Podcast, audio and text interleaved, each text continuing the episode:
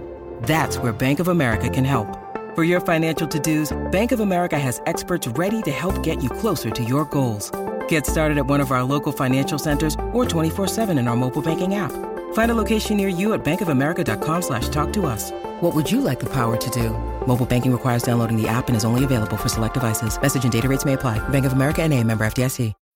When you need mealtime inspiration, it's worth shopping Kroger, where you'll find over 30,000 mouthwatering choices that excite your inner foodie. And no matter what tasty choice you make, you'll enjoy our everyday low prices, plus extra ways to save, like digital coupons worth over $600 each week. You can also save up to $1 off per gallon at the pump with fuel points. More savings and more inspiring flavors make shopping Kroger worth it every time. Kroger, fresh for everyone. Fuel restrictions apply. At Evernorth Health Services, we believe costs shouldn't get in the way of life changing care, and we're doing everything in our power to make it possible. Behavioral health solutions that also keep your projections at their best? It's possible. Pharmacy benefits that benefit your bottom line? It's possible. Complex specialty care that cares about your ROI? It's possible. Because we're already doing it. All while saving businesses billions. That's Wonder made possible. Learn more at evernorth.com/wonder. This episode is brought to you by La Quinta by Wyndham. Your work can take you all over the place, like Texas. You've never been, but it's going to be great because you're staying at La Quinta by Wyndham. Their free bright side breakfast will give you energy for the day ahead. And after, you can unwind using their free high speed Wi Fi. Tonight, La Quinta. Tomorrow, you shine. Book your stay today at lq.com. Kaley Cuoco for Priceline. Ready to go to your happy place for a happy price? Well, why didn't you say so? Just download the Priceline app right now and save up to 60% on hotels. So, whether it's Cousin Kevin's Kazoo concert in Kansas City, go Kevin, or Becky's Bachelorette Bash in Bermuda, you never have to miss a trip ever again. So, download the Priceline app today. Your savings are waiting. Go to your happy place for a happy price. Go to your happy price, Priceline. Yeah, that guy sounds absolutely obnoxious. Can you imagine having somebody on your case all the time, trying to be like, oh yeah, you're lying. You're late because you're lazy, or something like that? That's so insane to me. Like, does he not understand that you barely are able to make it here on time as it is? You live in a city with 8 million people. Like, come on, it's hard to drive enough as it is, with even half that amount. So the fact that you decided to take this route and send him pictures every five minutes for the entire day leading up to going to work, honestly, is really, really funny to me. This guy was being a complete jerk. He humiliated you in front of everybody in this legal firm, and he was obviously singling you out all because you were good at your job and you were going above and beyond to try and make a good impression. Like, seriously, this guy was a straight up jerk. So good for you for getting back at him because the way he was acting was incredibly inappropriate, and you did not deserve that in the slightest. Am I the jerk for not wanting to watch my nieces and nephews at my house specifically? Here's what happened. So I'm a 32 year old male, and I've been with my girlfriend who's 29 for about eight years. From the very beginning, we have been child free. My girlfriend isn't a big fan of kids, and while I love being the fun uncle, I also love being able to give them back. For some background, my girlfriend is incredibly introverted and suffers from anxiety. Because of this, she is definitely a homebody and prefers hanging out at home with our two dogs. She likes things quiet and calm and definitely thinks of the house as her safe space, and I completely respect that. I watch my two nephews and my niece, ages 7, 5, and 3, once in a while for my sister and brother in law. I always go over to their house to watch the kids, partially because all their stuff and toys are there, and it's just easier. And I also know that my girlfriend wouldn't enjoy having them over at the house. Plus, she didn't agree to watch them, so that wouldn't be fair for her at all. We've had some really lovely weather lately, and my sister and brother in law have been asking me to take the kids over to my place and watch them instead. They live in a townhome home and don't have much of a yard, while we are pretty lucky and have a pretty large backyard. And I've also offered to take the kids to the park instead if they want some outside time. Neither my sister or brother in law like this very much. They say that they would rather have the kids in a safer, fenced in yard to run around and play rather than a public park. It all came to a head though this past weekend. My brother in law called and asked if I was available to watch the kids. So I told him sure, that wouldn't be a problem at all. He politely at first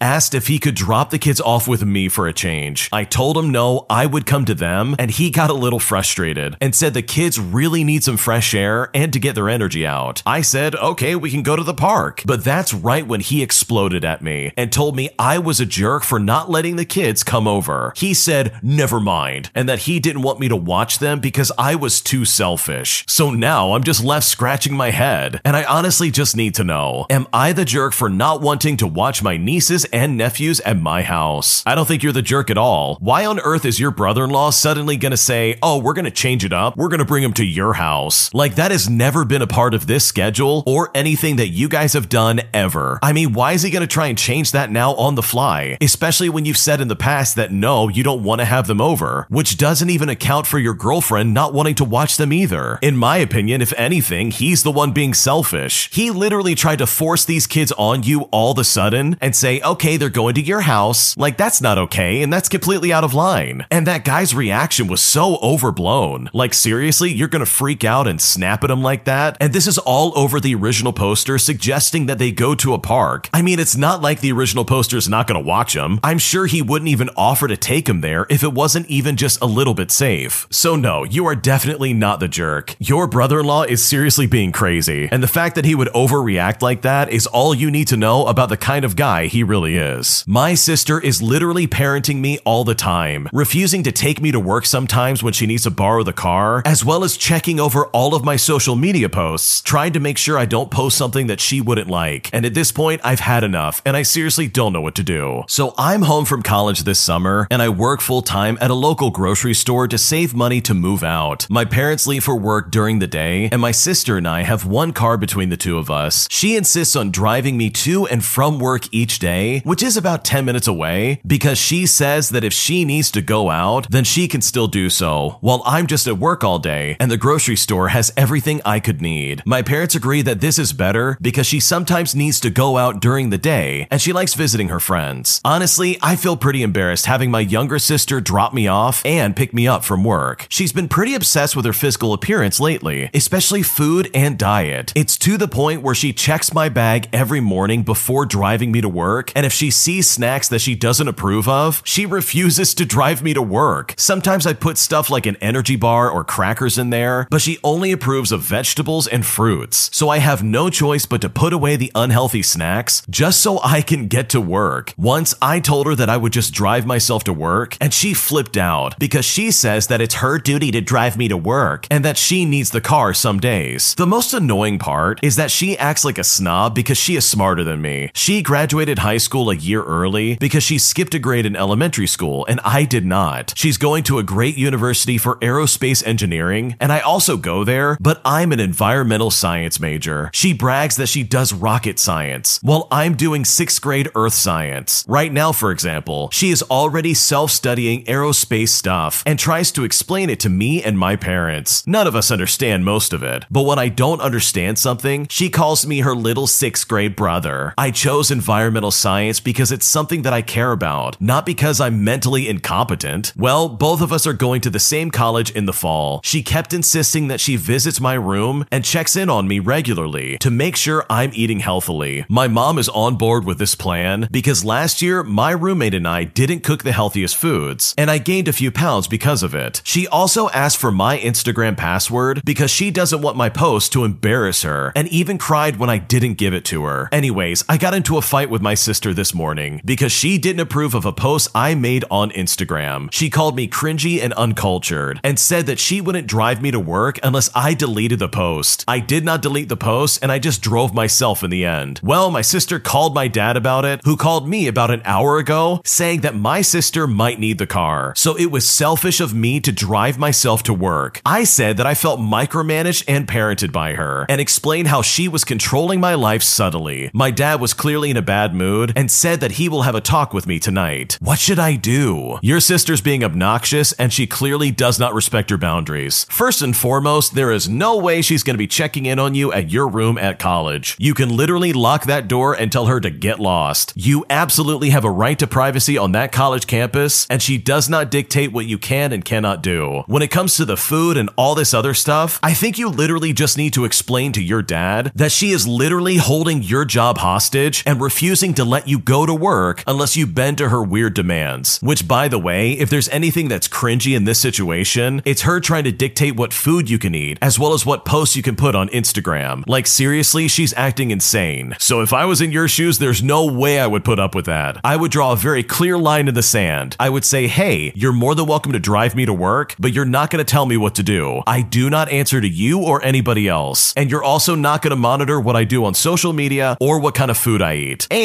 when it comes to college, you're not going to come by my place. Like, if you just lay it out there as it is, clear as day, you can then at least let her know exactly where you stand. Because the way she's acting is obnoxious, and no one deserves to get treated like that. Thanks for watching. When you subscribe, make sure to hit the bell to turn on notifications so you never miss a video. To finish listening to all the stories, use the playlist at the top of the description. And if you like Am I the Jerk, you're probably going to love Am I the Genius. Check it out in the description below and subscribe.